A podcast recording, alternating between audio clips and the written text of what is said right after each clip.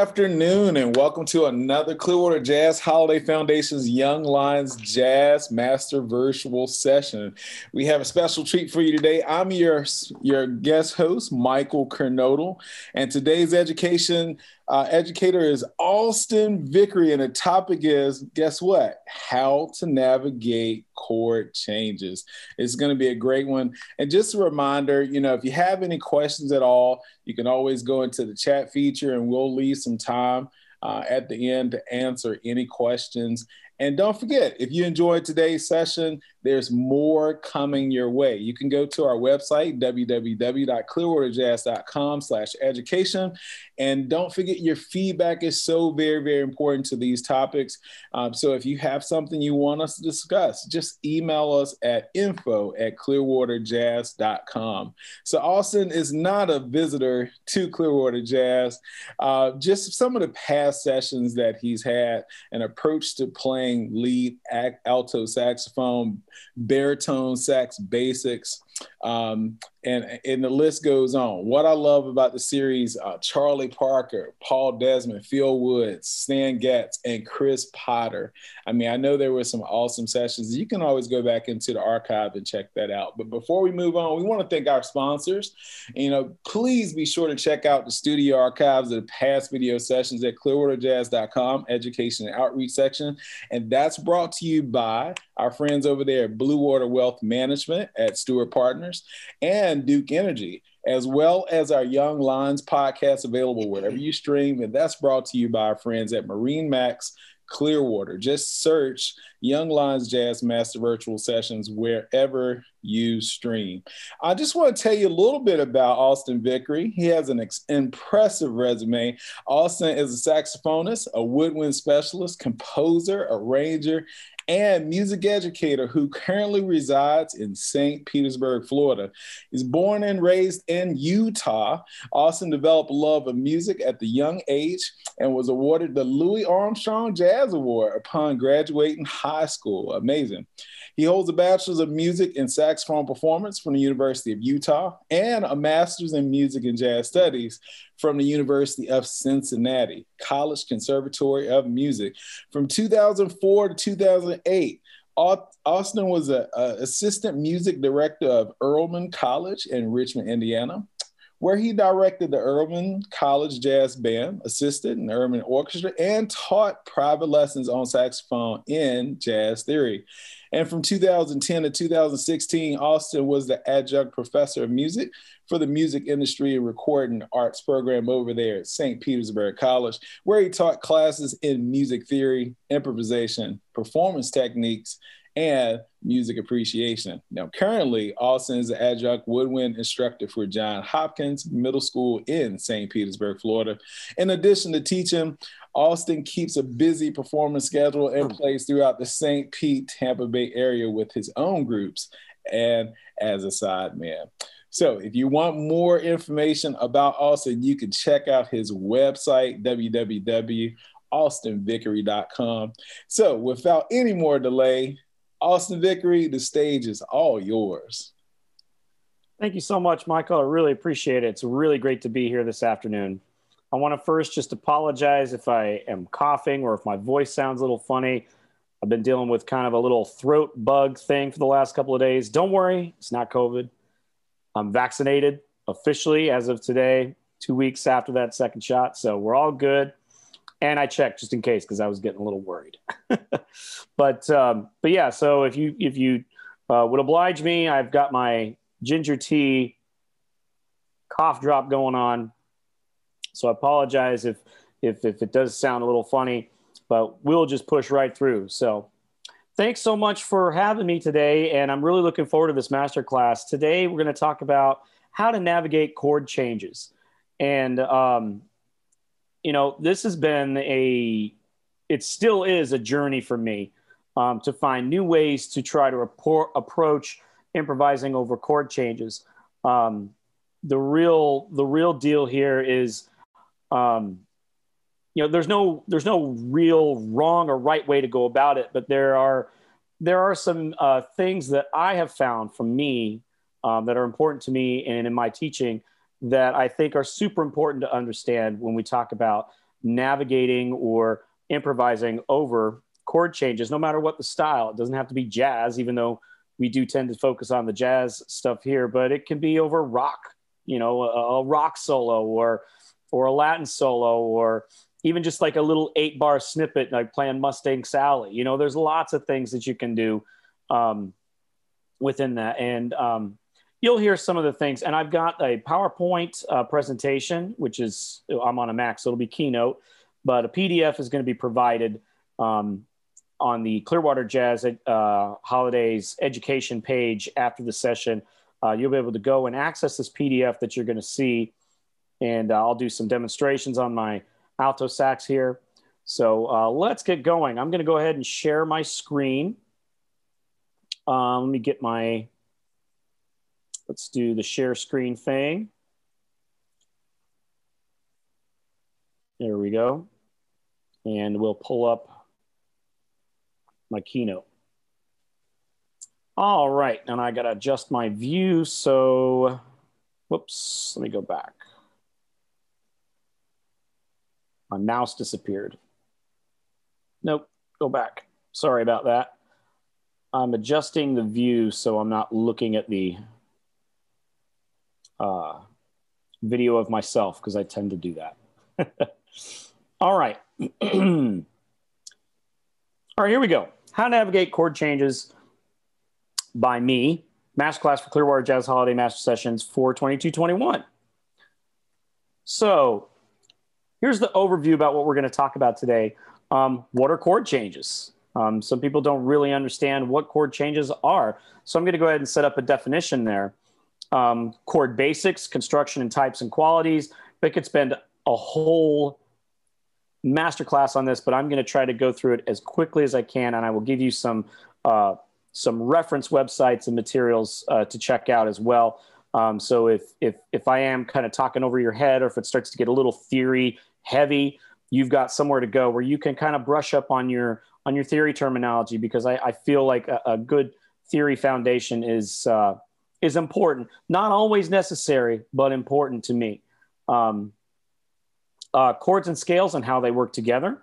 Learning your chords. We're going to talk about how that how that happens. Um, approaches to improvising over chords. Um, talking about arpeggios, which means a broken chord for um, non-chordal instruments like saxophone, trumpet, uh, clarinet, trombone. Scales, chord tones, guide tones, connecting notes, resolutions, and then um, thinking outside the box, techniques and exercises to enhance and spice up your improvisation over chords. All right, let's get to it. So, what are chord changes? Um, the series of musical chords that make up the harmony to support the melody of a song or part of a song, i.e., solo section. The word changes refers to the chord progression, which is the original term. We talk about a chord progression. If you've taken any kind of music classes, these are the, the chords that support uh, the melody. It's the harmony. They accompany the melody and give context to uh, the melody. In the jazz world, we call them changes because they typically change chord quality from one chord to the next as the song is played. So it's just been kind of a colloquial term. Um, you know, if I'm on the bandstand and uh, somebody calls a tune and uh, maybe I or somebody else doesn't, they'll say, Hey, you got the changes for that? That's what we're talking about. We're talking about chord changes. That's how we refer to them. And we'll discuss what I mean by quality uh, of a chord. Um, that's a that's a very specific thing. So we'll talk about that a little bit. Um, most chord progressions in songs tend to repeat the series over and over for improvisers to play solos and melodies.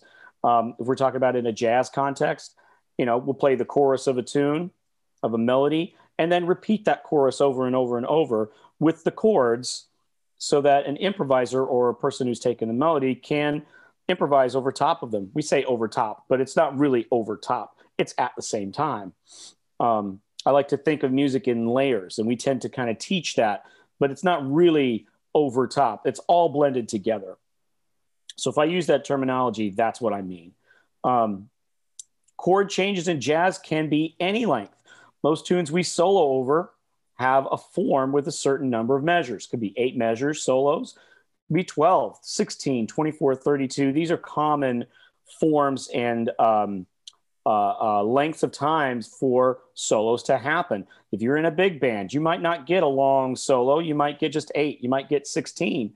Um, sometimes you might even get more than, you might get 32 choruses, uh, 32 measures four times if you got a big long feature solo or if it's a really fast tempo.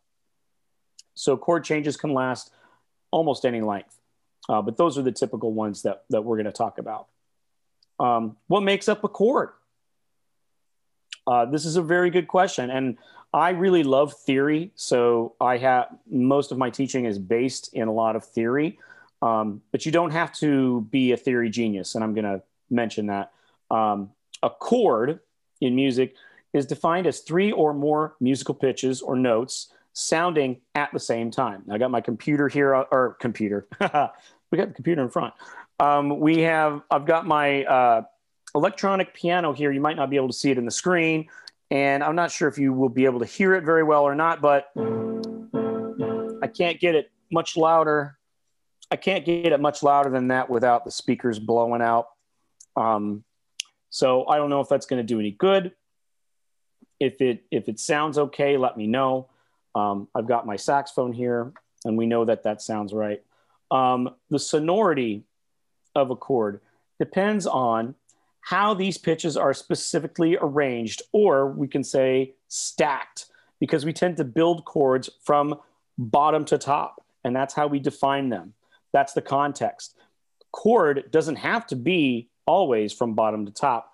We can talk about how they are voiced in different ways, um, especially when it comes to a uh, non chordal instrument. We have to take these chords and take them out of their just what we call root position or just bottom to top uh, structure uh, so that we can deconstruct a little bit and get around on the instrument um, and uh, play some interesting things. So, a couple of, of terms consonant chords, chords that sound pleasing to the ear. Okay, that's what I mean by sonority, how it sounds. Consonance refers to something that sounds good or pleasing to the ear.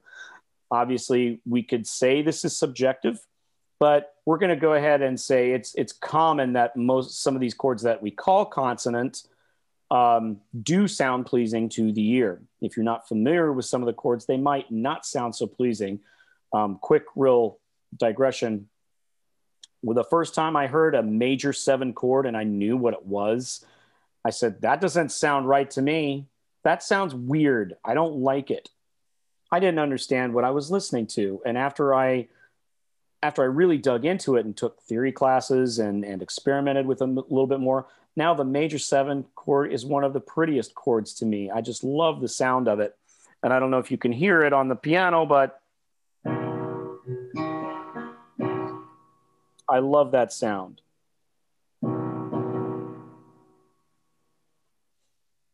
Um, we also have dissonant chords chords that do not sound pleasing to the ear or they sound a little off. Um, I can take a group of notes right next to each other and play them, and it's probably not going to sound great. It's a, still a chord, it could be three or more notes, any musical notes. I'm just banging my fingers on the keys here, like three half steps together and a whole step and it doesn't sound great. There's no context for that chord.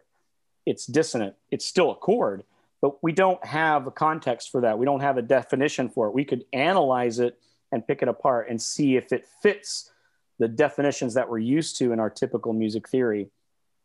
Nonetheless, it's a chord, it's dissonant. I'm going to leave it at that. All right. Basic common chord types. So, in order to understand chord changes, we need to know what the common chord types are. And these are just, just the, the, the run of the mill uh, basic types of chords. We have a triad. A triad is a three note chord arranged in thirds. Now, I'm going to be talking about intervals of thirds. And if you're unfamiliar with intervals, um, I'm going to talk about uh, a website you can go to to understand what those are. But thirds is basically skips in letters. And you can see on my PowerPoint um, an example of a triad lowest note, which we call the root, that's the lowest sounding note, the middle note, which we call the third, and the highest note, which we call the fifth. So some examples there in parentheses C, E, G, okay, C, E, G. That's an example of, of a chord. And I just arpeggiated that chord. Arpeggiation means broken chord. So I just played one note at a time from lowest to highest pitch. I may also refer to that as bottom to top. DFA is a different type of chord, still a triad.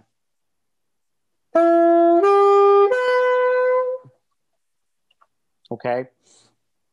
There is a sixth chord, a triad with a sixth interval above the root. So it's just a triad, but we stack one more note on top of it, typically the next letter name in the series. If you're familiar with scales, you'll understand what that means. So root, third, fifth, sixth is a sixth chord. So here we've got one, and I, I, I think I was doing concert pitch before. I'm just going to do saxophone pitch, so it might sound a little weird, but C, E, G, A is an example of a sixth chord.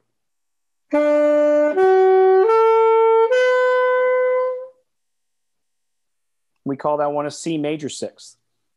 Um, I have another uh, chord. This one is called a minor sixth chord, D, F, A, B.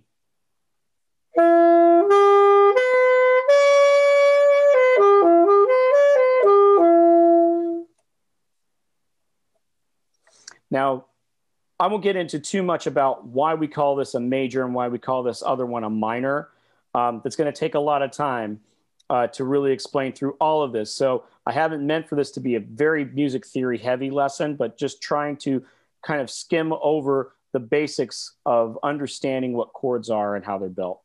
Uh, seventh chord, four note chord arranged in thirds, root, third, fifth, and seventh. C, E, G, B, D, F, A, C.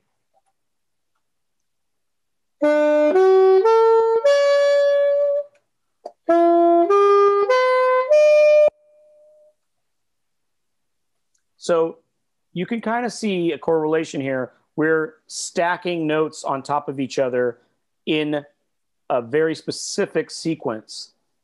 We've got root, third, fifth, seventh. If I stacked another one on top, we'd call it a ninth. If we stacked another one on top of that, we'd call it an 11th, and so on and so forth.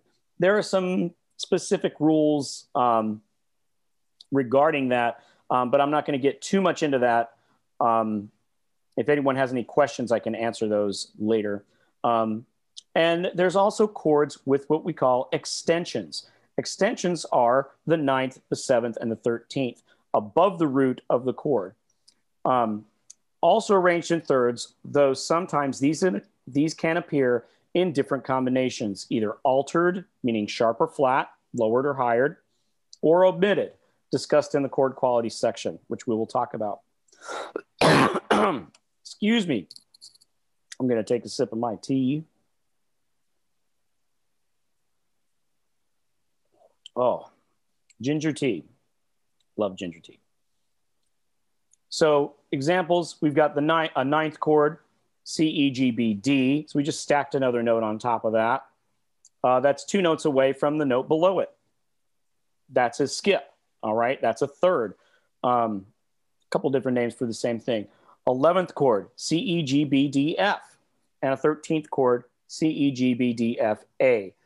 Now, after the A, we would start over with C again in the series. So 13th is as high as we're going to go for, for chord extensions.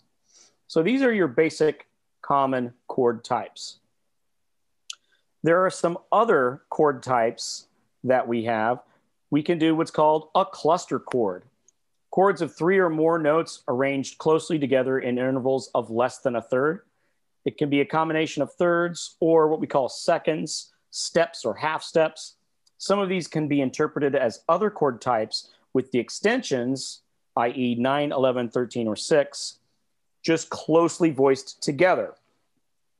So, an example of this is I can do, I think with one hand, um, a cluster chord like this. I'm going to play that in a higher octave so that it's a little bit more audible.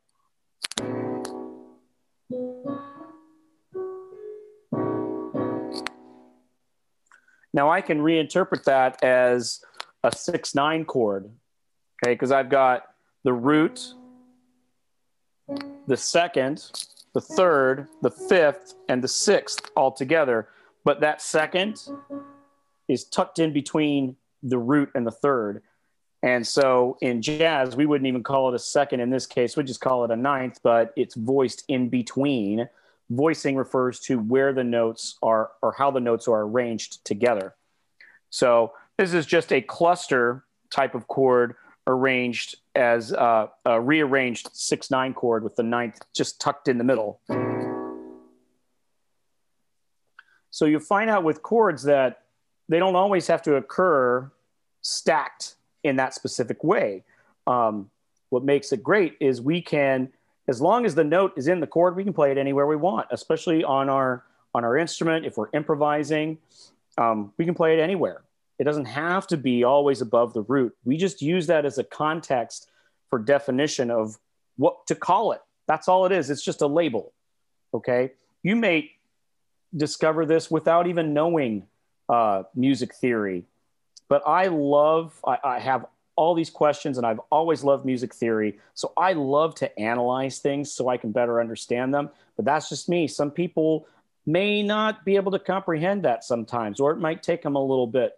Um, but again, I've studied this for a lot, a long time. Um, and so I just really, really like it. But that's just kind of my personality. I love to uh, define things and uh, ask questions and and really dig inside deep of what's going on with with these types of terms and and music theory. We also have a suspended chord is another type of chord. Um, major and minor triads and a suspended chord is a chord either typically major or minor triads and sometimes seventh chords that omits the third and replaces it with a fourth or a second i.e., a ninth. We can also say a ninth. So, a type of chord called C sus4 is going to be three notes. It's going to be replacing the third with the fourth. And we get this, what's called a suspended type of sound. So, if I just play C, F, and G on the piano,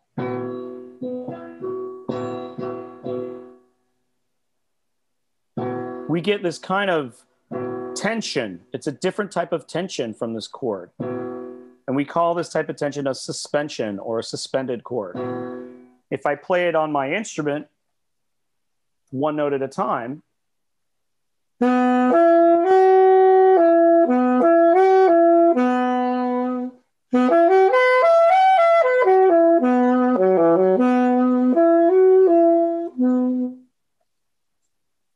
that's kind of what it sounds like. And I can I can use this chord as a very open type of chord. You can play a lot of things over top of this chord. Um, another type of suspended chord is a, a sus2 chord, C sus2. Again, replacing the third with the second instead of the fourth. So it's going to sound like this.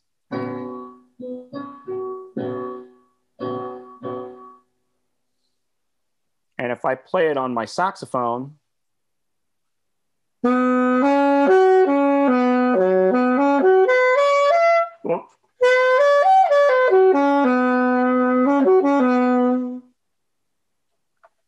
we call it a sus2.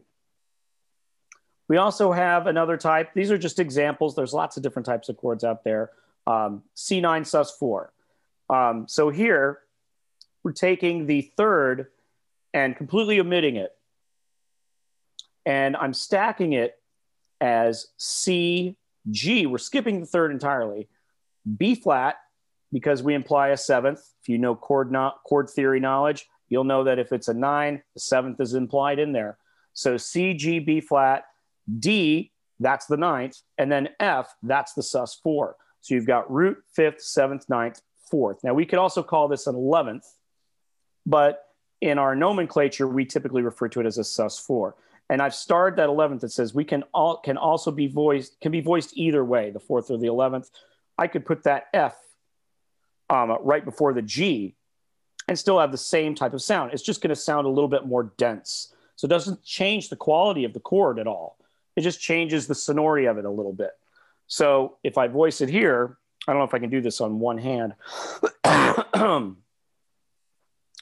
just going to play it on my saxophone to save some time. So I'm going to do it this.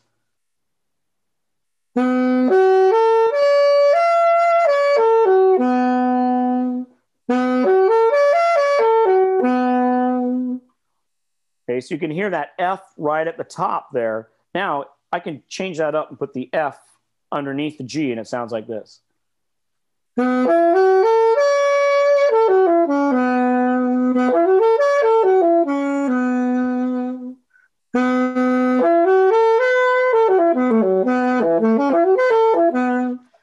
So now I'm just kind of, I kind of trailed off there and uh, lost my focus. But you can kind of see, like, if you start experimenting with these types of chords and sounds, and we're going to talk about how to do this a little later, your your ear and your instinct will start to pick up on that, and it can take you to really really wonderful places, and you can find out a lot about these chords and about what sounds good to you, what's what you're really hearing internally and uh, that just comes right out in your instrument too. So the more time you spend with these chords getting to know them and understanding what they sound like and the notes that are involved it's really going to help you be able to navigate through these chord changes with less effort and make it more effortless okay and that's what we want we want to flow when we improvise we want it to just roll off uh, roll off our back, I guess. I don't know what else, how else to say it. Um, all right, pardon me. I'm just going to take a sip here. And I realize I might be talking a little fast too. So if anybody has questions, you know, just just stop me, um, interrupt me, let me know um, if there's a question about what I've said or what I'm saying and what we're talking about. All right, let's keep going A couple other different chords that we want to be aware of uh, in our in our uh, journey here is slash chords. Okay, Co- a slash chord is a chord where the bass note is indicated with a forward slash. These can be inversions of chords that use chord tones. The bass note uh, can be a non-chord tone or extension for more dissonance. Used a lot in modern sounding jazz tunes. So um, you take some stuff by, say, Herbie Hancock. Okay, if anybody's familiar with some Herbie Hancock, um, Herbie Hancock used a lot of slash chords or uses a lot of slash chords in some of his jazz standards. And even now, a lot of uh, modern and contemporary um, composers and arrangers will you make use of the slash chords because they uh, they're not just a generic sound. They offer a little bit more depth to to the chord. So here's an example of a of a slash chord here. C major seven slash E. So all that means is if I see that chord, that means that the root of that chord, or actually the bass note, not the root, there's a clear difference. Sorry, I misspoke there. The bass note, which means the lowest note of the chord, is E. So it's being very specific about how to voice this. So you can voice the C major seven however you want, but we want to have the E in the bass. There's a very specific sound for that. So we've got the E, then the C. The E is the third, C is the root, G is the fifth, and B is the seventh. So if I do that here, then let's see what I've got. I've got, I don't know if I can do this here, might be a little spread out. E, C, G, B, E, C, G, B.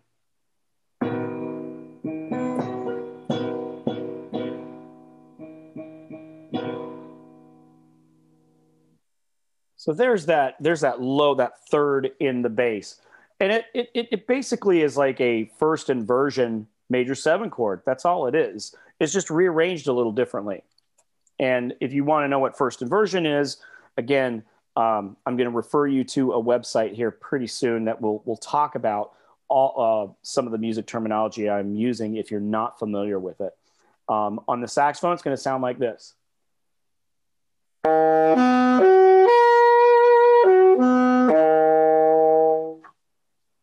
Okay, so now on saxophone or non chordal instrument, I don't have to play the chord in that structure at all. all I got to do is say, oh, I know what the notes are. I can create whatever I want out of that.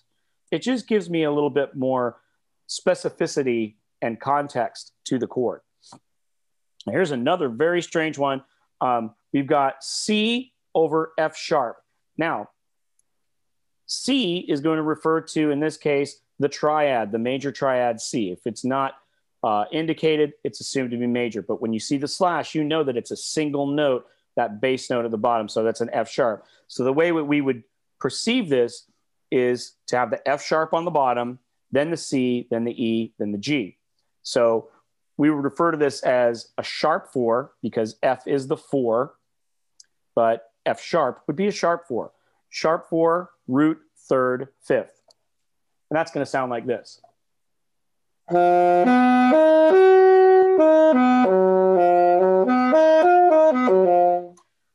That's a really cool sound. I really like that. So, just a little sidestep here.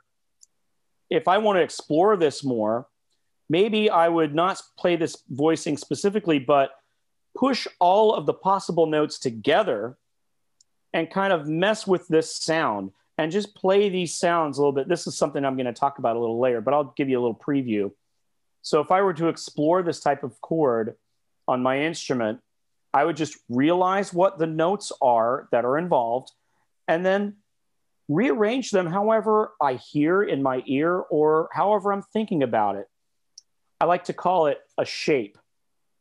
It's not really a shape, but it's it's how I how I arrange it. I'm thinking about up and down and and uh, uh, putting the notes in different uh, registers to create something different. You know, leaps or steps. Um, so if I were to experiment with this, it would sound similar to something like this.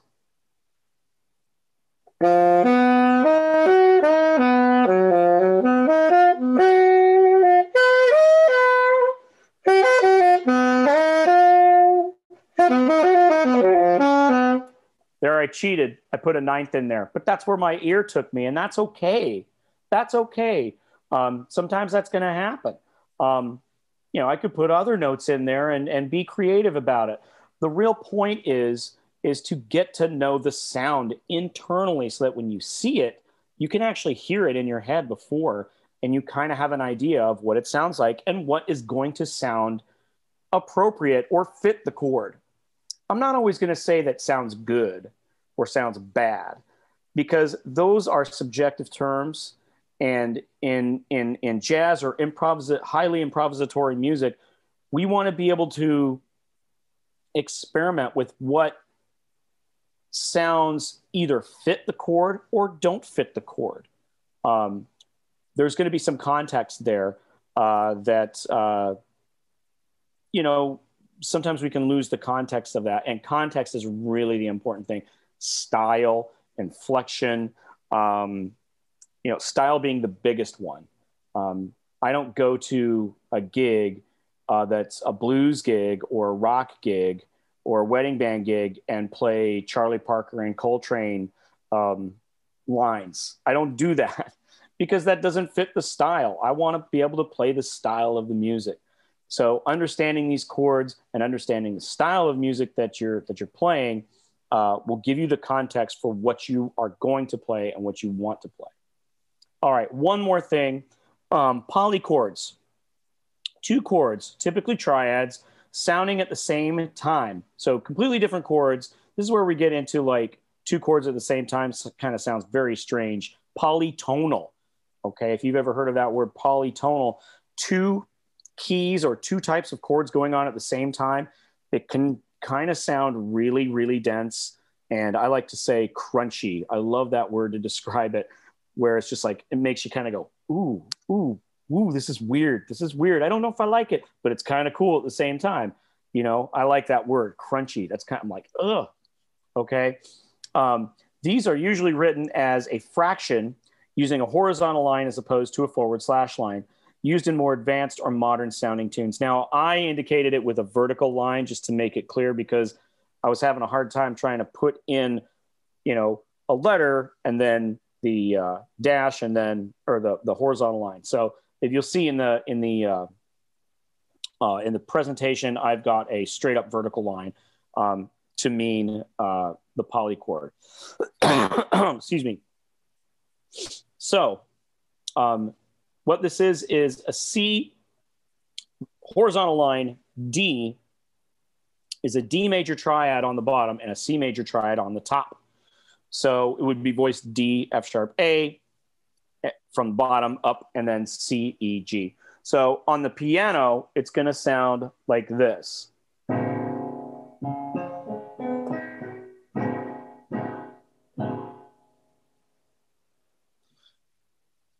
I don't know if you can hear that, but it's a very dense chord, very dense chord. If I arpeggiate it, it will sound like this.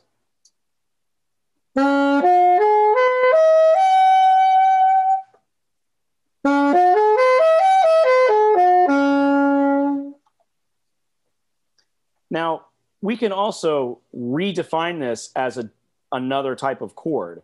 I could look at this and call this um, something else like some kind of a dominant chord based on what I see. Excuse me. Um, but that's that's something different. Even though it sounds like that, that's not really the goal of this um, this uh, nomenclature here. It's to say, okay, we want to hear two different chords together at the same time. Um, plus, there's a, a, note that G on the top conflicts with uh, if I said this was a, a D7 well, actually, it could be a D D uh, suspended dominant, uh, uh, suspended dominant chord. Um, I'm not going to get into too into too much of why it's a dominant right now, but um, if you're a music theory person, you can kind of see why that would be so. Even though we still have a third in there, uh, suspended usually omits it, but you can still play it. You just don't hang on it. Um, anyway, all right, let's not get too tied up into that here we go. Let's keep going. All right, so I do want to briefly cover chord qualities. And this is what we were talking about, about qualities. The quality of a chord refers to the specific intervals between the notes of a given chord. Okay, so if I've got like C, E, G, then I'm talking about the quality depends on the distance, the measured distance between the C and the E, and then the E and the G. Or the C and the E and the C and the G. Okay, we can define it two different ways. And when I'm talking about distance, I'm talking about half steps. Okay, half steps are what define these qualities, the number of the half steps in between the two notes. Now, I've got a star here that says if you're not familiar with intervals, qualities, or some of these terms I've been talking about so far, you should check out musictheory.net for a crash course in intervals chord qualities, and a lot of terms. It's such a wonderful website. I, I use it all the time in my teaching. Um, I use it in uh, middle school a lot uh, when I want to, you know, refer a student to a, a particular lesson, or or in my uh, in my private lessons if I'm teaching somebody about music theory or teaching them about um, you know what chord qualities are and how to how how to get around them and, and play them and understand what they are this is such a great tool and it's free. It's so free. so check it out. It's such a great resource. The types of triad qualities are major, minor, augmented, and diminished. Seventh chord qualities, the basic ones are major seven, minor seven, dominant seven, half diminished seven, and diminished seven. Now I can also call that fully diminished seven to be really specific. And then there are some advanced qualities of chords where we start to combine some of the qualities together. Um, one of my favorite chords is called a minor major seven chord. I'm just going to play it real quick because I just love this chord. It's so much fun to mess around with. It's so eerie, creepy, dense, crunchy in a way. I love this chord. So here's a minor major seven chord. Here's what it sounds like.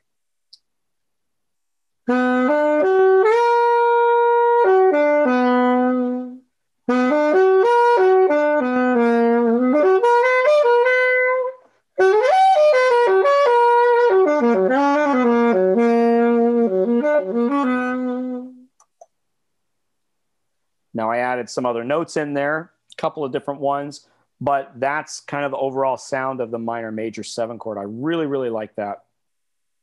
If you're familiar with any um, klezmer music or uh, Jewish holiday music or celebration music, Really, really, this sound is there everywhere. I'm sure you'll be able to hear it. I mean, if I play.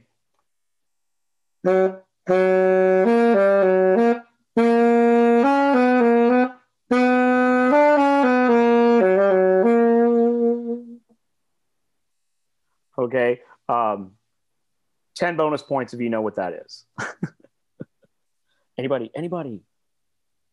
It's Hava Nagila. It's a Jewish celebration wedding song I play a lot. Okay. Uses that specific type of sound. It's really great. Um, there's one called an augmented major seven chord, dominant seven augmented, altered dominant. Altered refers to the extensions 9, 11, and 13 can be altered, meaning sharp or flat. All right. So lots of different chord qualities. If you're not familiar with all of these, um, I urge you to check out musictheory.net or um, there's another site that I list later that is a really great site that I've discovered called uh, learnjazzstandards.com. It's such a great website. It talks a little bit about some, some theory stuff in there too. Um, and if you have any questions about this stuff, you know, I can explain it in further detail. But right now, it's it's going to take us a little bit more time to get into that. So, and I'm already talking way too much. so let's keep going. All right, here's some of the meat of this. We've got chords and scales and how they work together. So chords typically come from extracting the notes from the scales, okay? They are not the same thing. It's really important. And this is something I wish somebody would have told me when I was learning this on my own they're not the same thing because I would look at a C major seven and go, oh, I, I should play a, uh, a C major scale over that. Okay. Not always. All right. If, if, if all I do is think of a scale, then that's all I'm going to play. And your improvisations shouldn't always be scalar because it, it gets boring after a while. You want to create interest. You know, there's so many other more fun and interesting things to play.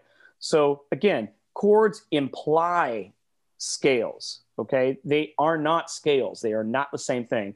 Chords are separated notes from scales. Okay. I could still play um, a different type of scale over C major seven chord, um, and it would still sound fine. Okay. But C major seven implies the use of the C major scale, but it does not necessarily mean that you should do that all the time. Excuse me. It's useful to be able to think of the scale that is implied by a chord, but be careful not to fall into the trap of equating the two. Okay. Just because I see a C major seven does not mean that I can only play the tones of the C major scale. I call this Aebersold syndrome. And if anybody is familiar with the Jamey Aebersold play along tracks, I grew up on these things. Okay. That's, uh, that's how I started learning how to play over chords and, and improvise, uh, even with no jazz instruction at all. I could just read the book. But I did fall into that trap where I was trying to fit all these notes of a scale implied by the chord all the time.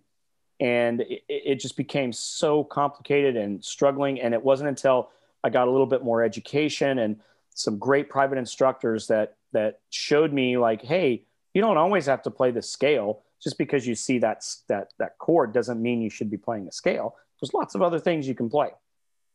So I call this Aebersold syndrome be careful not to be fall into the trap of playing scales all the time over chords. All right, let's keep going. Learning your chords. So it's really important if you want to navigate uh, chord changes, if you really want to understand them, it is essential that you learn to play and memorize as many chords as possible, starting with the basic types of chords. So for a beginner, start memorizing your triads, and all the qualities of the triads. There's there's four qualities of triads. Be able to play them all. All the seventh chords or beginners seventh chords and the five basic qualities of seventh chords that we talked about earlier on. Um, if you're an intermediate player, um, start working on your chords with extensions like ninths, elevenths, thirteenths. You talk about a sixth chord is not necessarily an extension because it's underneath the seventh and not above it. Anything above the seventh, we're going to call a, a extension. But the sixth is synonymous sometimes with the 13th. We can kind of interchange the two depending on the context of the chord. And altered extensions, meaning flat nine, sharp nine, sharp 11, flat 5, uh, flat 13. Okay, these are your altered extensions. Advanced, so specialty and modern chord sounds like we talked about with the slash chords and the poly chords. Um, there's so much more uh, into that, but I don't want to get too bogged down by that. Um, that's some stuff that you can do on your own or ask a teacher, ask me if you want. Um, I'm open to your questions. Um, so I would start by learning your chords on your instrument by arpeggiating them. Okay. Just like I've been doing on my saxophone, playing one note at a time from bottom to top and back down.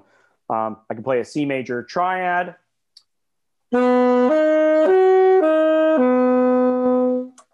Right? Very basic. I want to get to the point where when I see a C major chord, I can play it. I can play it without thinking about it.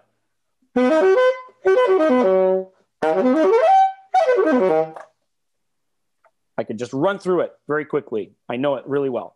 Chordal instruments can just play the chord and arpeggiate, meaning guitar, piano, even bass. Okay, you can just play the chord right on there, all notes at the same time. If you play a non chordal instrument, also learn these chords on piano. Very important. I did a masterclass here uh, for uh, key, learning jazz keyboard for the non pianist.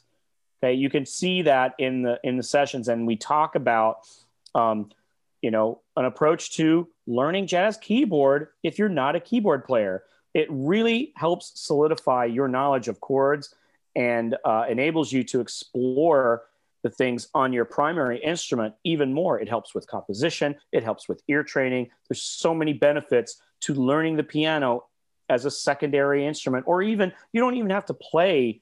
You know, I'm not a great piano player, but I know where all the chords are and I can voice them and I can I can play chords and I can compose and um, it's just so much fun. I can just sit and and and work stuff out and I can see it.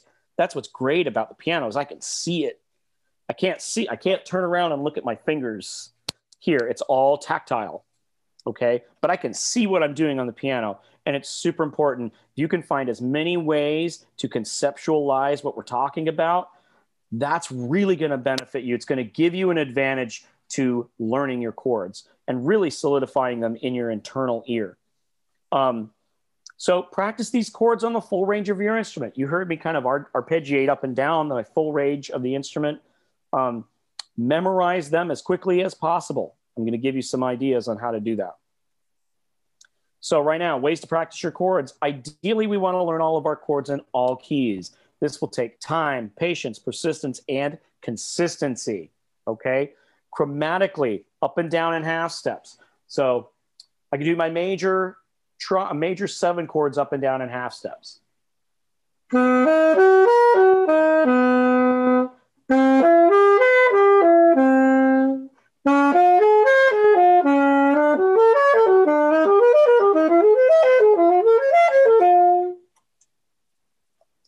So on and so forth. I can do it down in half steps.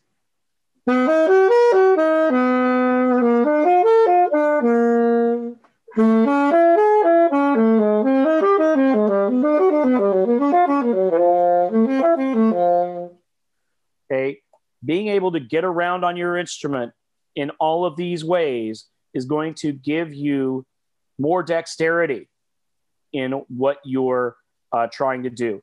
Up and down and whole steps. Okay. And when I say six at a time, you can only cover six keys. Then you have to start over a half step up.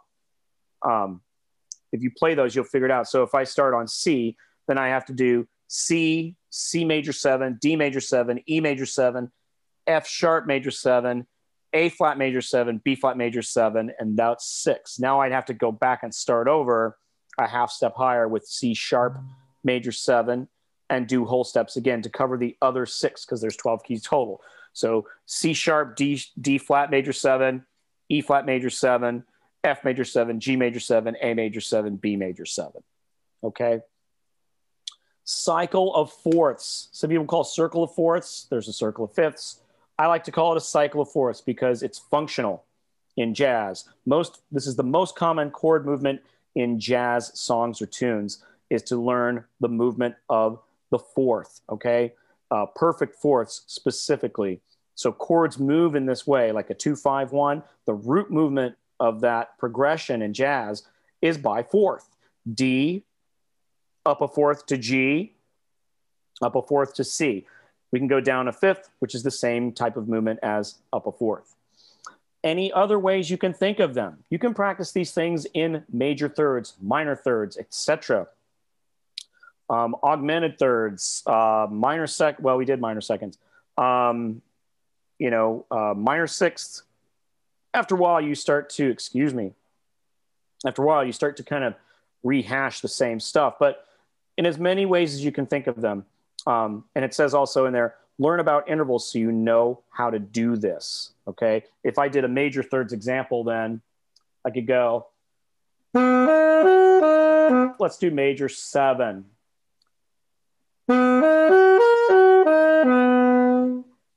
Then from the C, I would go up a major third to E and do E major seven. From there, I'd go up another major third and do um, what is it? E sharp. It would be F. Wait, no, sorry, G. G major seven. I did the lower register. So being able to do these in as many ways as you can, it's going to open up your ear. It's going to train you to be able to react um, when you're improvising over chord changes. Now that you know all your chords, what do you do? Right? What's the point? We sit here and we we we we we do all the heavy lifting. This is all the heavy lifting. It's the prep work. Okay, now it's time to start working on improvising over your chords. Now you don't have to learn them all before you start doing this. Maybe learn a few so you can get going. Okay. Um, but your end goal should be able to play all of those types of chords in all of the keys in as many different ways as you can. Okay, that's our end goal. And this is a constantly it's, it's a long process. It takes a lot of time. Persistence and consistency is what we've talked about, and patience. Patience. Time to start working on improvising over chords. So, best way to do this: find friends to jam with, or purchase a chord app. Now, friends to jam with sometimes is few and far between nowadays with uh, what's going on, but it's slowly getting back there. Um, you know, if you're going to do it, do it safely. But you can also do this on your own and uh, with chord apps. Now, it used to be back in my day, I'm getting old. Uh, Band in a Box was like a computer program you could compose and do chords and do background stuff. Nowadays, there's just tons of them. Um, excuse me. You, there's just tons of them you can do.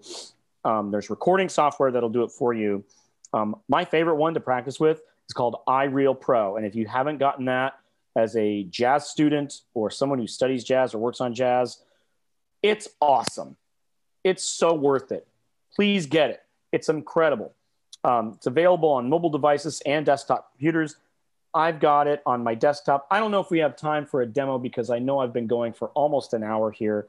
Um, um, I'm not sure. Is it okay? Can I can I show my screen and do a brief de- just show it? Is Absolutely. that all right? Absolutely. I think that would be a great thing to show. Excellent. All right. Inspiring students to see why Perfect. this is such a great, great app. It's amazing app. I just love this and I use it all the time. So hopefully everybody can still see my screen and it's coming up right here.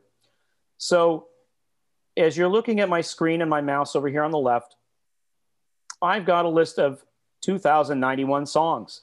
What this is, is it is a chord, uh, chord writing app. when you get it, it comes with some pre-made uh, charts that have chords on them.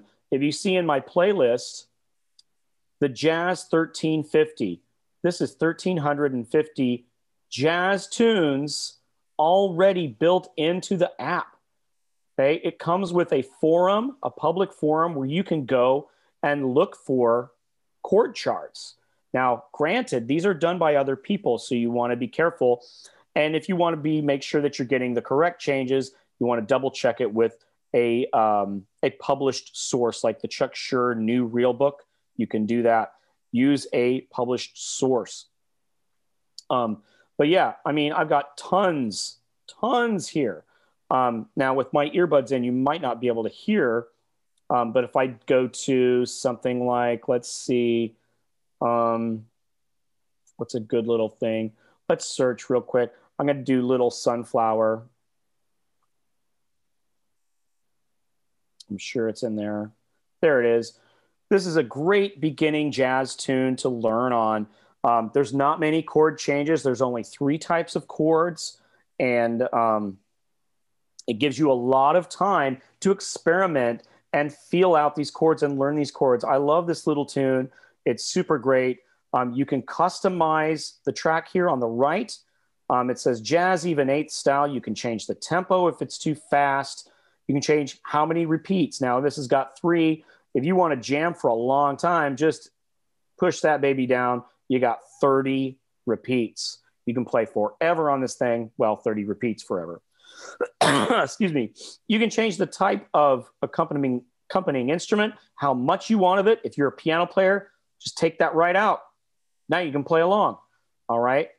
If you're a drummer, take the drums out work on your uh, work on your stuff work on your fills work on you know your phrasing work on your feel you can do a ton of stuff with this um, embellish chords chord diagrams it can show you guitar chords piano chords ukulele chords chord scales. We talked about chord scales.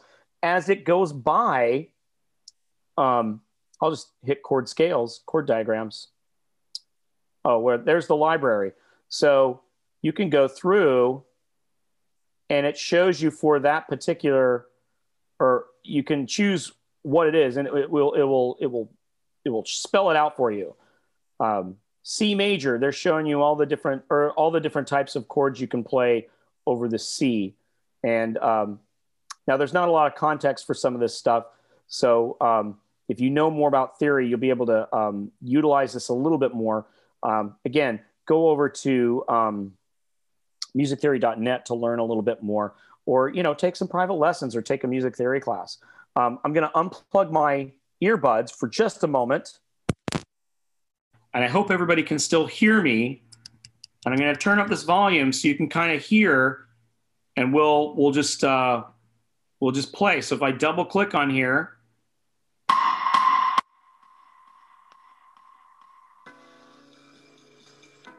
And it's highlighted. So you can keep track of where you are.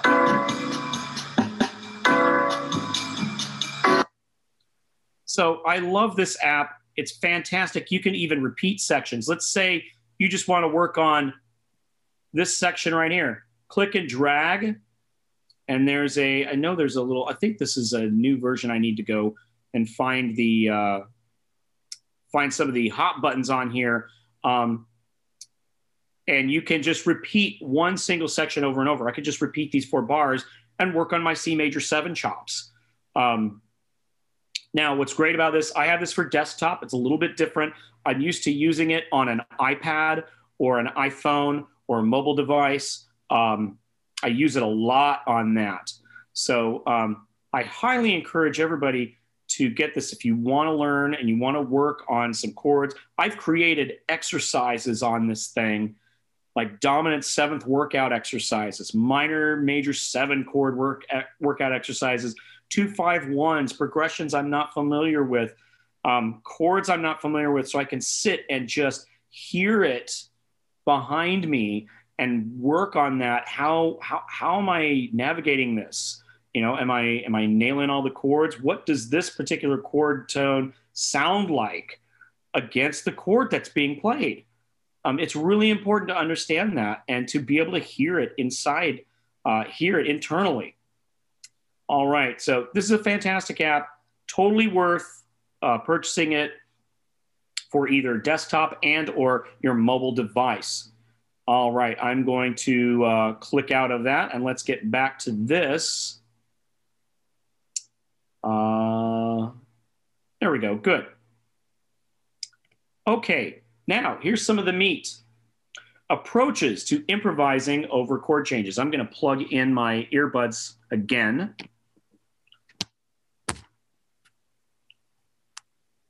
Go. Everybody can hear me now.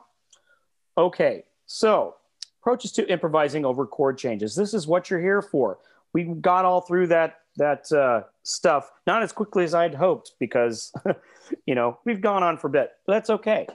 No time time constraints, and you can go back and watch this. If you're watching this on the replay, you got all the time in the world. It's amazing. Okay, number one, you want to practice one chord type or quality for a long time. Get yourself familiar with it.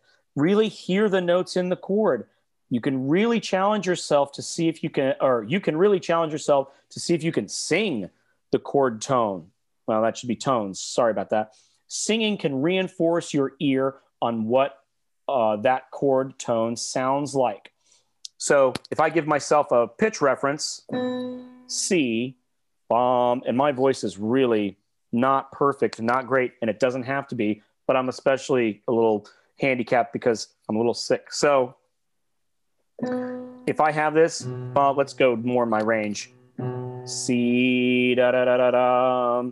Now, I've been doing a lot of ear training and I've done this for a long time. I can sing a C major seven chord without having to hear the rest of the notes, just by hearing a C. C, E, I'm close. E, G, B, C, E, G, B. My voice is cracking because it's I'm just not well. You don't have to have a perfect singing voice, okay? That's not the point. It's not the point to be able to, unless you are a vocalist by profession. If you're a jazz vocalist, then then by golly, you better have a good good tone when you're singing. But if you're an instrumentalist like me who does not sing often, I've been known to do some karaoke, but don't tell anybody. Um, um, if you are if you're an instrumentalist and singing is not your primary uh, voice, you know, I encourage you to to experiment and see if you can hear those tones inside because singing is an outward expression of what you hear inside your head. Okay. And as has been quoted by many a great jazz master, if you can sing it, you can play it. And I thoroughly believe that's true. All right. Um, I like to play one note with a varying rhythm so I can get the sound of that note in my head while hearing the chord. Um, oops, I kind of messed up on the on the verbiage there. Chord you are working with, the chord I am working with. So if I'm working with um, C major seven, then maybe I'll put on the iReal Pro on C major seven, let it play, and pick one note and just mess with it play varying rhythms so I can get the sound of that. So one and two, one. I'm going to pick the seventh, okay, because I like that note. It's very, it's very colorful, okay, and it's it's it's really really fun. So the seventh, one and two and one, two, three.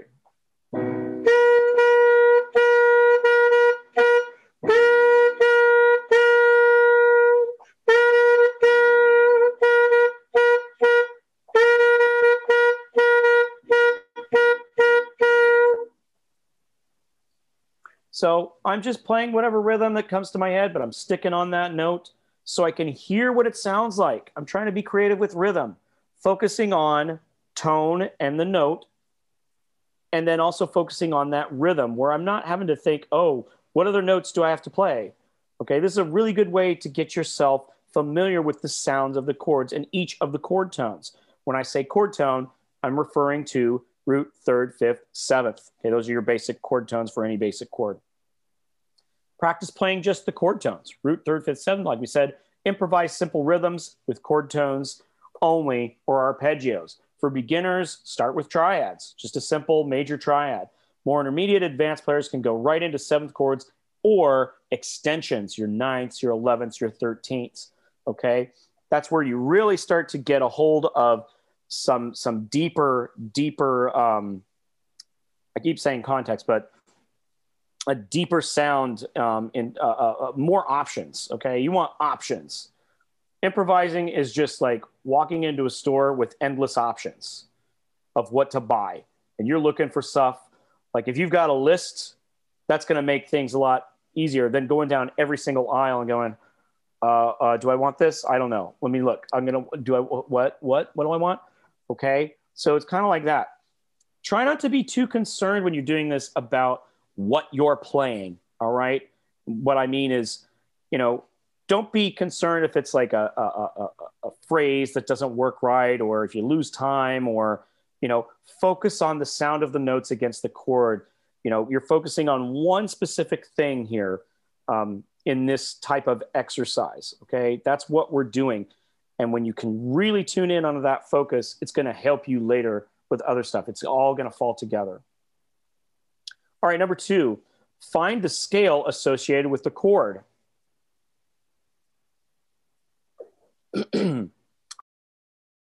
um, okay, so play the scale up and down with the one chord you're working on. Say it's a major seven.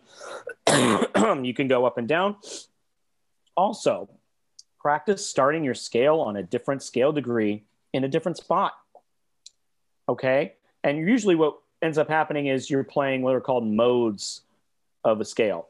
And I don't want to get too into that. We use modes a lot in education, talk about the Dorian mode, the Mixolydian mode, the Ionian mode, the Lydian mode. Okay. We can go all, we can go really, really deep. But um, those are all just labels, they're just names. Okay sometimes they serve specific functions in like modal music. But other word, uh, otherwise, you've got chords happening in very small, uh, very small time spaces. Um, you know, a measure, maybe two measures at the most, depending on the type of song. So you don't you don't have time to play all the notes all the time, and you don't always want to start on the root of the scale or root of the chord. So think of it as more of like a palette rather than a very specific thing widen it up, start on a different note of the scale. It doesn't matter if you know it's Lydian or Mixolydian or Dorian or Locrian or whatever. You know, you're trying to get familiar with the sound. All these theory things, they're labels. That's all they are. That's all they are. And people discover them without labels all the time and still do. Okay. I just like labels because I like to learn the context of it. It gives me a deeper understanding but you don't have to know all that stuff. Okay. Here's another thing arpeggiate the scale. What? What does that mean? Okay. What I'm talking about is diatonic chords, and diatonic means belonging to the scale. So, you know, I could just play, you know, say like a C major seven. I will arpeggiate all of the notes in chord form, come up with, they, they, they come up with different chords, you know, and I get something interesting. So, Something like this.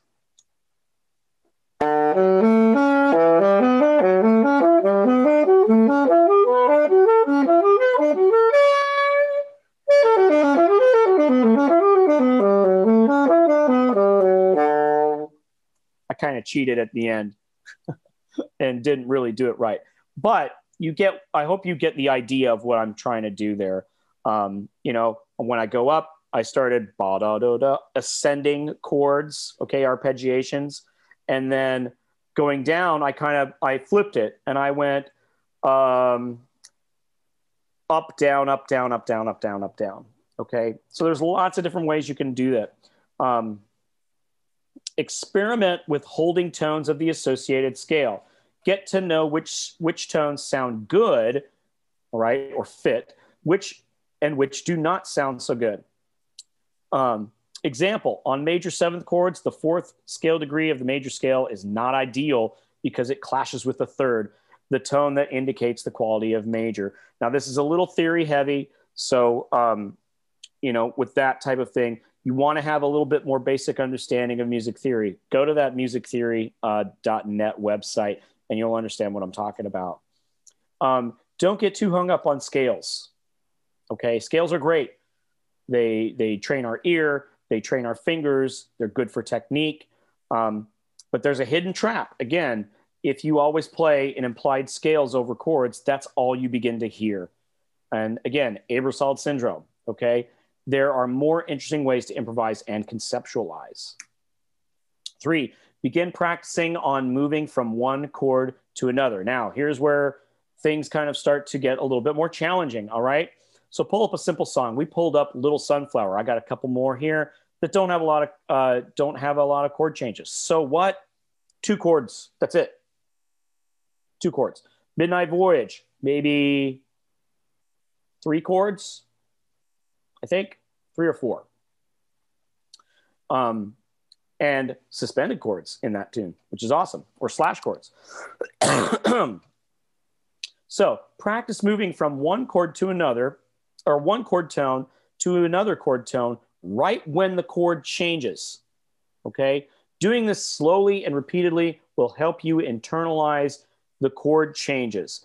So you're practicing how to land in the right spot when the chord changes.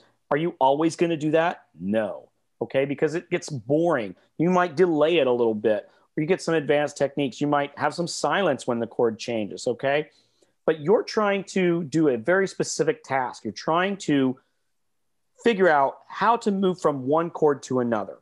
Okay, that's it. That's all you're trying to do. Because once you understand that, then you can take it to the next level. All right. Use the chord tones of each chord to guide you. Smooth note movement between chords promotes good, what's called voice leading. This makes you sound like you know what you're doing. And we all want to sound like we know what we're doing. I don't think we want to sound like we don't know what we're doing. Okay. Um, lots of lots of younger players or inexperienced players, and even experienced players sometimes sound like they're meandering. I can sound like that sometimes if I'm not focused. Okay, if I'm not really being um, honest with what I'm playing, or if I'm thinking about something else while I'm trying to play my instrument, I'm not focused enough on on what's going on in the moment. So, um, you know, practicing this stuff gets you prepared, and it really, really um, solidifies uh, what you're hearing and helps you move from one chord to the next guide tones. We've talked about guide tones. Uh, uh, um, uh, I've referenced them just a bit. Most jazz tunes have a lot of functional harmony, meaning that the chords move in a very specific way. Um, understanding how guide tones work will help you create more smooth and pleasant sounding lines. Okay. You do not have to be a theory genius to improvise, but some theory knowledge helps. And we've talked about this before. Check out musictheory.net or uh, I said musictheory.com. I think I meant musictheory.net. Yeah, oops. Sorry about that. Musictheory.net. Um, I'll, I'll, try to send a corrected version of this, a, uh, a PDF uh, after this session so we can get the right version up there. I'll, cor- I'll correct that. Um, for a great overview of basic functional harmony, you can practice your theory chops too. And it's free. It's totally free. All right. Another good source is www.learnjazzstandards.com. I've found that this is a really nice modern type of source. Musictheory.net's been around for a while. This Learn Jazz Standards uh, website um, has a lot of helpful hints, a lot of tips, a lot of instruction. Um, it's really fantastic. Um, I really, really, really like it. All right, crash course and guide tones. In a typical 2571 progression, um, thirds and sevenths are your guide tones. They guide you to the smoothest way to move from chord to chord. So here's an example. The third of the two chord turns into uh, the seventh of the five chord, which means it doesn't move. Okay. And then the seventh of the five chord resolves down to the third of the one chord. This creates a nice smooth voice leading. And then I've written it out here D minor seven, G7, C major seven. That's a two, five, one progression. So the notes I would play F is the third of the D minor, and then we stay on F for the G7, and then we resolve down to the third of the C major seven by half step. That's what's so strong. You know your resolutions and you know your guide tones. It's going to help you create those melodies. You use those guide, ter- guide tones as springboards and goal notes to uh, aim for uh, uh, resolving the chords and changing right when the chord changes. All right. Um, another way to look at this, if we look at the seventh of the two chord, we look to the third. So we look at the seventh. Seventh of the two chord. Okay. Uh, the seventh of the two chord actually resolves down to the third of the five chord. I'm fingering on my saxophone. Not that you guys would know if, unless you play saxophone. Seventh of the two chord resolves down by half step to the third of this five chord, and then that retains itself to function as the seventh of the one chord. So we got the same progression D minor 7, G7, C major 7, and we go C, B, B. Okay, that's an example of guide tones. You can play these guide tones, thirds and sevenths, in songs that you're working on and the chord changes. They may not always resolve perfectly like 251. That really works when it's that fourthy movement, cycle of fourths, okay? Um, there's chord tone, chord progressions that don't move that way, but you can still find resolution points either by step, half step, or maybe even a skip or a leap. Okay, it just depends. But you want to look for those. Number five, connecting notes from chord to chord. Okay, practice creating lines where you connect the last part of the chord that you're in to the chord that you're moving to. Guide tones do this for you, excuse me. Begin by trying to connect a chord tone, root third, third, fifth, or seventh. As you get better at this, you can connect to extensions and other colorful tones, meaning 11ths, 6ths, 9ths, okay, altered extensions, all of that stuff. Experiment. Play anything that comes to your head for one chord, but then when you are about to change to the next chord, practice landing on a chord tone of the next chord. This is so hard to demonstrate here, but you know, I can do whatever I want and then end on the uh, the third of a C major seven chord. So third of C major seven chord sounds like this.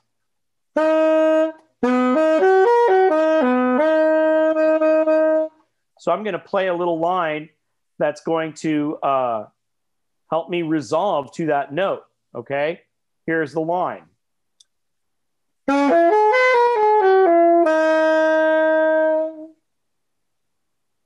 Now that's a very common jazz lick, very precise, very uh, played over and over and over and over again. It works. It's a great little filler. Okay, but I could do whatever I want if I wanted to, and then you know resolve to that uh, that E. Here's another here's another way I can do it.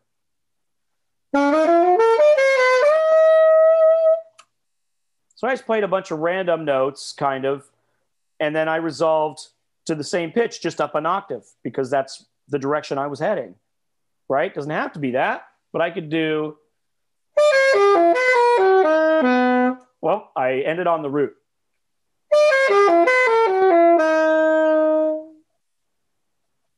Okay, so practice different approaches. Um, you can outline a chord before it. You can play whatever you want. Experiment. Experiment. Doesn't always have to be functional, right? Um, questions you want to ask yourself though does it sound good? Am I resolving it? Okay. Does it sound good? If it doesn't sound good, you don't want to play it. Okay. Um, when starting this process, use the KISS method. I love this method. Keep it simple, silly. Okay. Don't overthink it. Start slowly. We crawl before we walk and we walk before we run. So it's really, really important to start slowly and stay consistent with that. Um, if you try to move forward too fast sometimes, more than you can handle, you end up making mistakes or misconceptualizing something. So really take your time and dig in, okay? All right, we're almost done, guys. I appreciate you hanging in there with me. I'm I have a lot to say. it's so much fun. I love doing these things. All right. Um, filler material. Every great jazz master has filler material, meaning it's just nonsense stuff. It's not super impressive. It's stuff to get you through the changes, okay? Use prepared lines or licks that fit the chord, like the one I just did. Ba ba do ba da ba dee boo da. Look at me, I can sing it, right? I can play it. Ba ba do ba da ba dee boo da. Or ba ba dee ba da ba do ba da. Another variation on that where I'm going down and then back up and resolving. Pentatonic scales make excellent filler material and they sound great in almost any case. Okay. Be careful about overusing pentatonic scales. You want to create interest and variety and sound like you are spontaneously creating melody that makes sense rather than guessing or meandering around for whatever reason. So, you know, in your practicing, practice through those pentatonics. Pentatonic just means a five note scale. There's lots of different pentatonics. You can look that up, go search it out. Um, I did a little master class on some scales and how to play uh, certain types of scales. I think that I mentioned some pentatonics in there. So I'm not getting too specific here, but pentatonic scales, go check it out.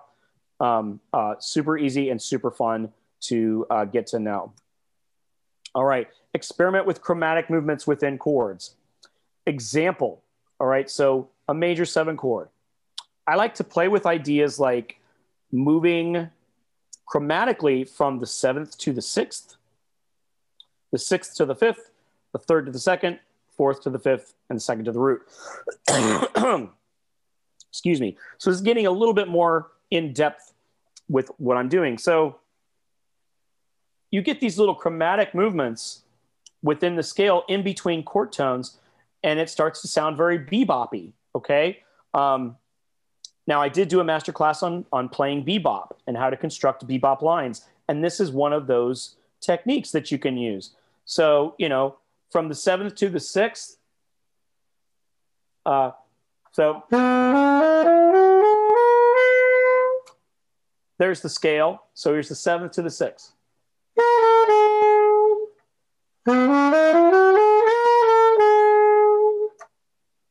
Right? That's kind of cool. Six to the fifth. Now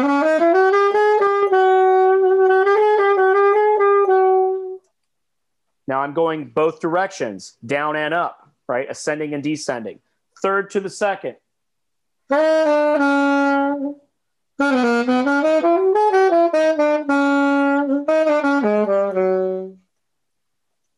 I just combined the third to the second and the sixth to the fifth. Here's a really fun thing that I love to do. I love to do this very fast and I've practiced it. Or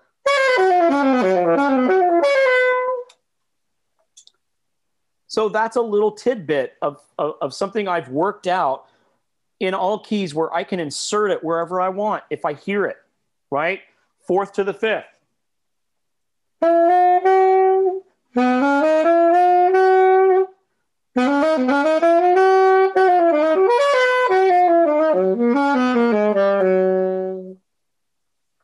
So now what did I just do there? I combined a bunch of them together, right? Makes you sound like you know what you're doing. This is such a fun little trick. I love it. Um, so really what we're doing here, the point is, is to find interesting ways to approach and leave, uh, approach and leave chord, tone, chord tones and chords while focusing on landing on chord tones on strong beats, which are your number counts, okay, like one, two, three, four, Practicing this will solidify these tones in your ear. Okay, it's going to get the sound going in your ear so that you can do it in the moment, right? No matter how many times we practice, sometimes in the moment, it just doesn't happen. But you want to get it ingrained in you and your subconscious so it comes out naturally. Um, my uh, saxophone teacher in my master's degree told me, hey, um, you know, learning a lick or learning these things, uh, it takes a good three months of solid practice for it to really come out in your natural playing. So you have to be doing it a lot, okay, all the time. I swear I'm almost finished. Thank you for hanging in there with me, guys. Approaches to, uh, oh, yeah, here we go. It's number six resolutions, okay? You can, can play anything as long as you resolve it.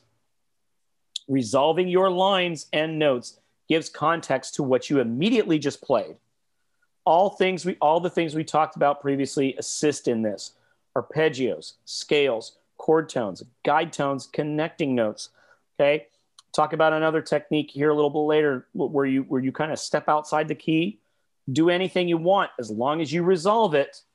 If you come back to where you were, then it gives context to where you've been. Right? That makes sense.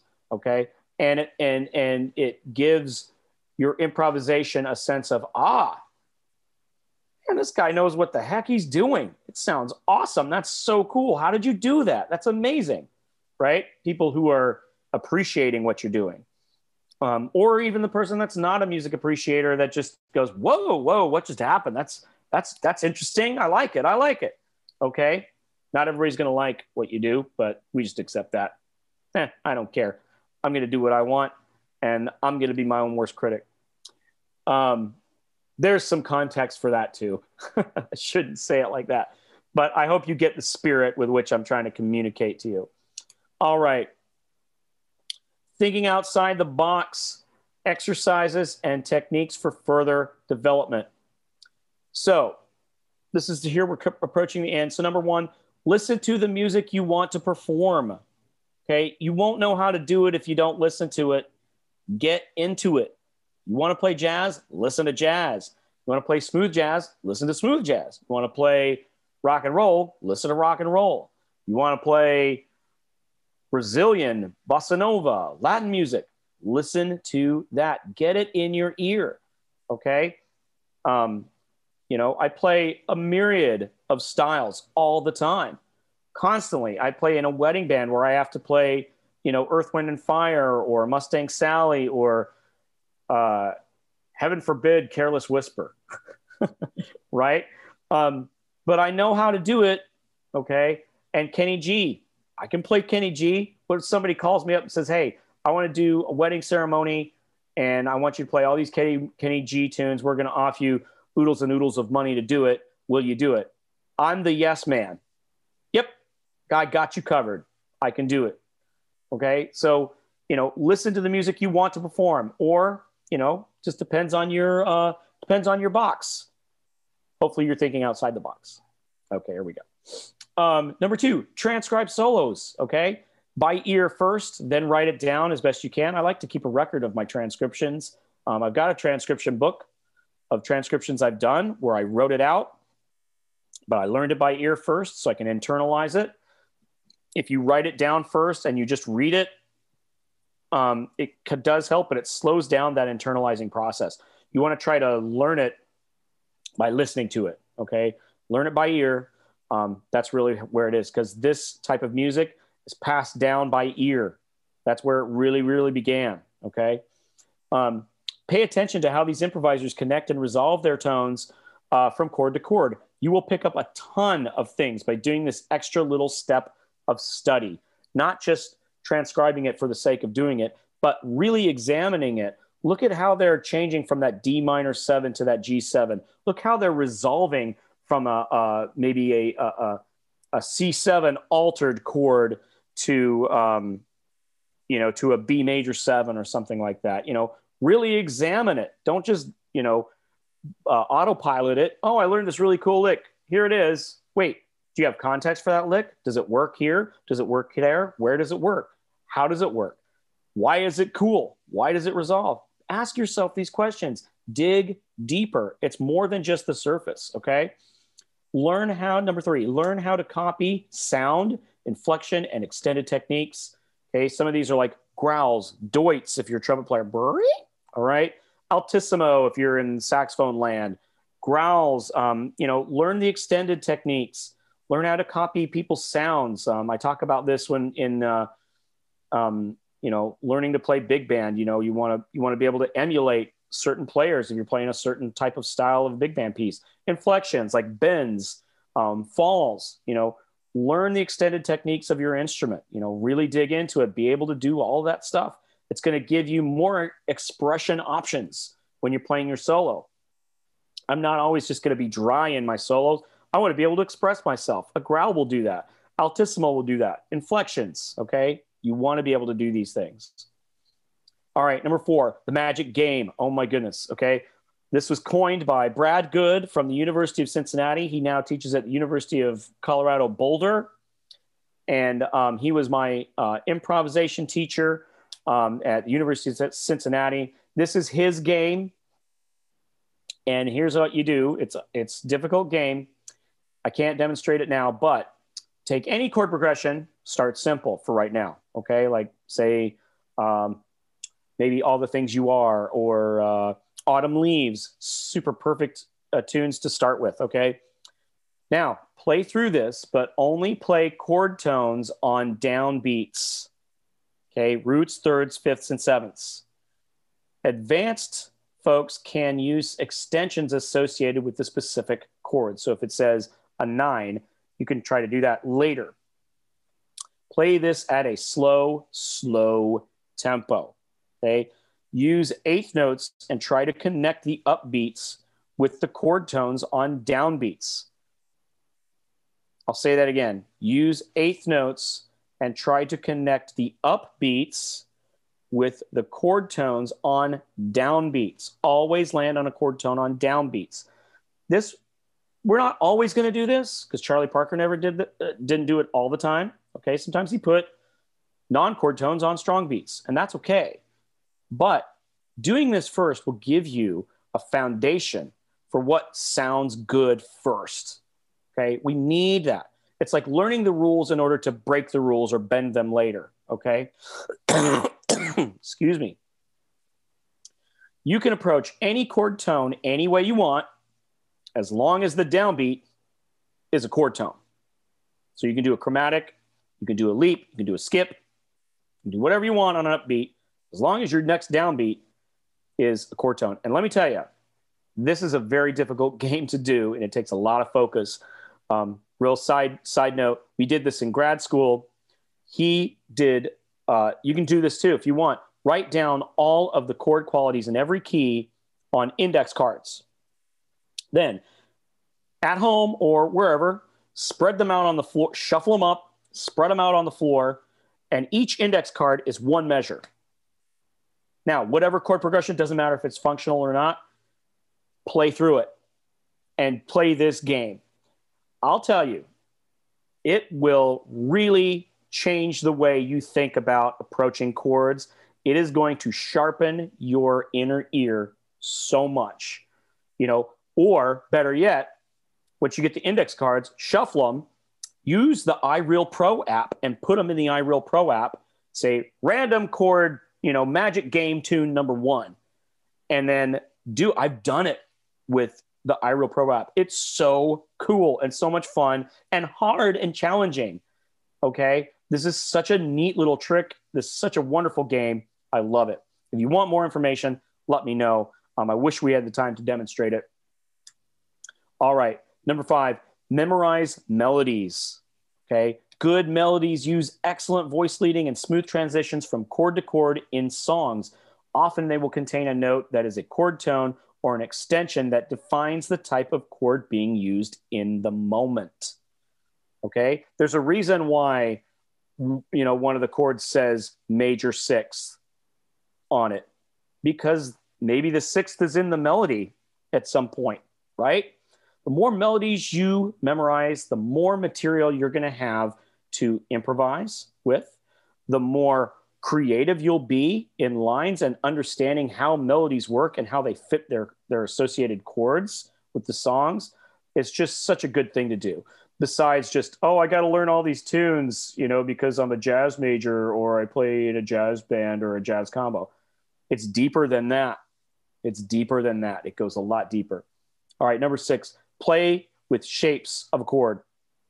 I like to take a chord and just dig into how many ways I can arrange the notes that sound good uh, with the chord as filler material. And we talked about this a little bit earlier when I was talking about the minor major seven chord. Um, this allows me to really learn the chord inside and out.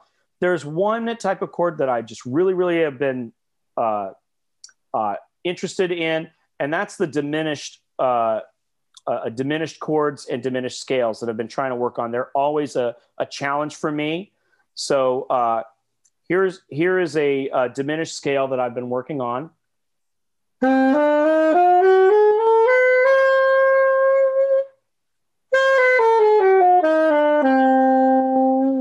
Okay, that's a diminished scale. Now, it's made up of two diminished seventh chords.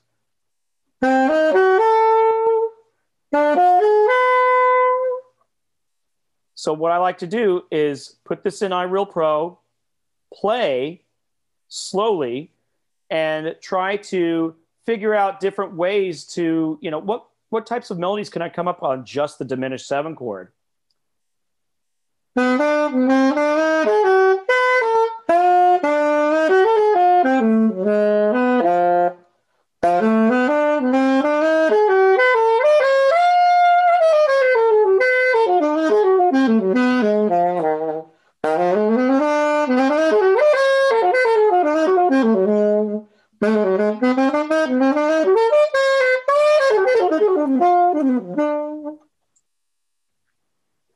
It's such a fun sound. It's a challenging sound sometimes, but I love doing it. That's what I mean by playing with shapes. I'm taking the notes of a chord or a scale. Excuse me, goodness. I think my voice is about done. Um, and experimenting with it, figuring it out.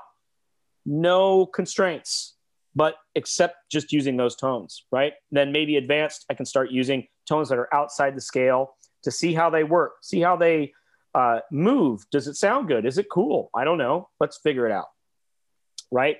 Love experimenting. Experiment, okay? More you dig, uh, the more other people will dig if you dig, right? All right. Um, number seven, playing outside the chord changes. And I talked about this a little bit. This is a very fun and popular thing to do, but it can be overused or used in a way where it just sounds like you are not paying attention to the chords. Okay. This is a very slippery slope. So, proviso, very slippery slope. Um, I recommend talking to a private instructor about how to do this or getting some instruction on on what on on how it's used so that you're not constantly going outside and um, you know uh, pulling people's attention away from what you should be doing okay it's it's, it's fun to do in the moment but um, you don't want to stay outside for too long or people are going to lock the door and you ain't getting back in all right? So st- sidestepping playing a half step above or below or expressing a chord other than the one that is sounding all right? That's a sidestep type of thing. So if I'm playing in a C major, the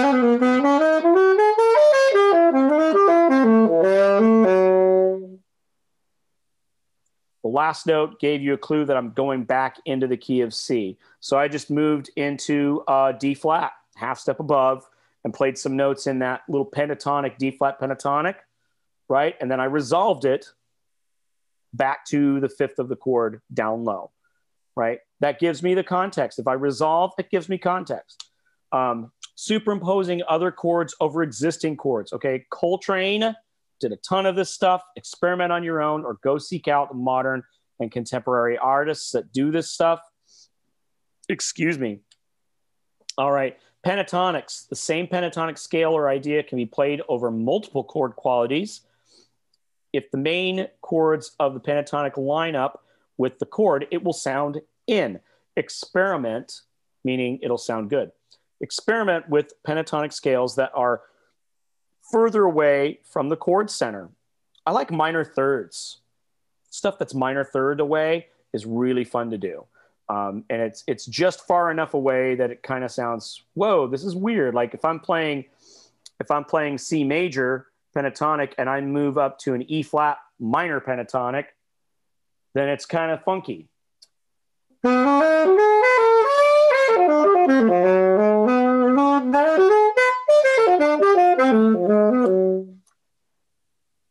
Right?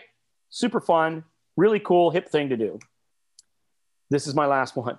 Okay. Eight, compose your own solo to a chord progression. Create your own solo by using guide tones, chord tones, arpeggios, scales, etc. This is especially helpful for fast tempo tunes where you need to just kind of be on autopilot mode, right? Rhythm changes, Cherokee, impressions, tunes that go really fast tempo. I wrote one out for the A section of rhythm changes, and I'll play it really quickly. It goes like this.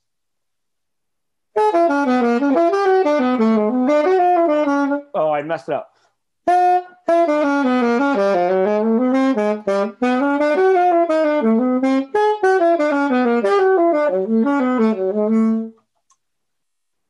So I kind of messed it up because I was playing a little slower, but I practiced it at tempo a lot.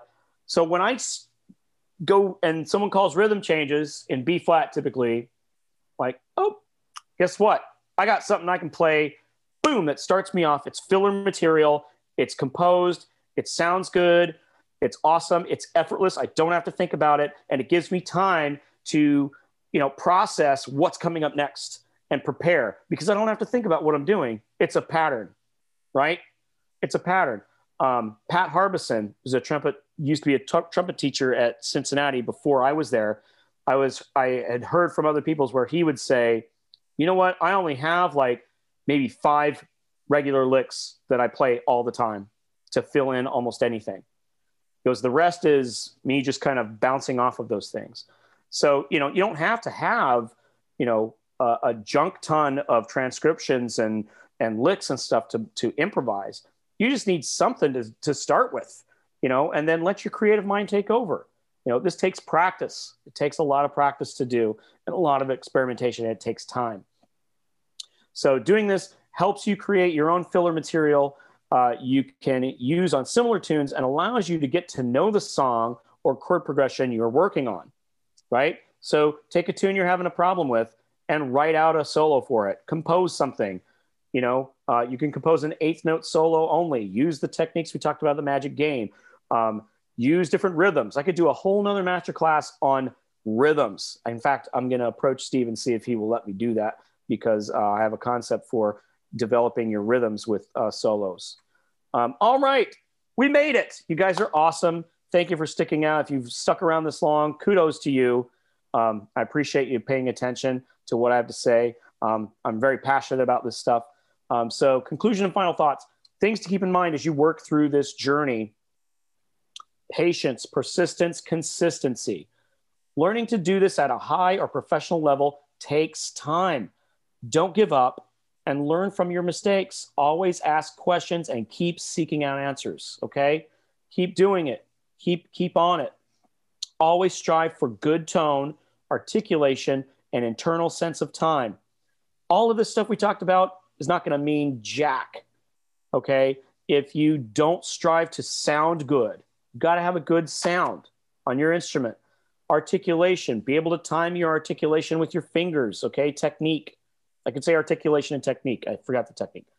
And internal sense of time. Your time is so important. You've got to have good time, good swing time, good even eighth time, good funky time. All right. Play in the pocket. You know, being able to play ahead or behind the beat based on the situation you're in. Rhythm can be a challenge. Most of these exercises focus on long tones or eighth note lines. Think of different rhythms to try out while you are improvising. Ooh, there's a spell uh, grammatical error. Oh man, I hardly ever make those. Uh, oops, your should be re. I'm such a stickler for that, and I missed it. Um, good time and rhythm will beat out notes any day. Okay, if you don't have good time and you don't have good rhythm, all this note stuff, it's not going to sound great. All right, um, I could do a whole other masterclass, like I said, on that. Record yourself. This is like torture for me sometimes but do it. It may be unpleasant to listen to, but recordings never lie. Okay? Recordings never lie. Ask yourself Does what I play sound good? Does it fit the style I'm playing? How can I get better at whatever? Are you playing inside the changes? Is that your goal? Um, is your goal to always be inside the changes? Do you want to step out once in a while? Are you implying chord changes? Are you playing the right style? How can I get better? Ask yourself all of these types of questions okay? You when you do that and you have this self accountability you're going to grow as a musician and as a as a performer. All right go forth and navigate those changes. If you've got more questions you want lessons i give lessons contact me austin vickery at gmail.com thanks everybody for listening and i'll give it back to you mr kernodle Go tell other people about the awesome things that you are hearing here at the Clearwater Jazz Holiday Young Lions Jazz Master virtual sessions. You can always check us out on our website, www.clearwaterjazz.com. And don't forget, if you have suggestions of topics or if you want to give feedback or just tell everybody about how great Austin's session was, why don't you email us? Email us at info at clearwaterjazz.com and then we'll see you on the next one. So, everyone, keep it swinging. Austin Vickery, another great session. We really appreciate you. We'll see you on the next one. Thank Bye-bye. you so much. Bye bye.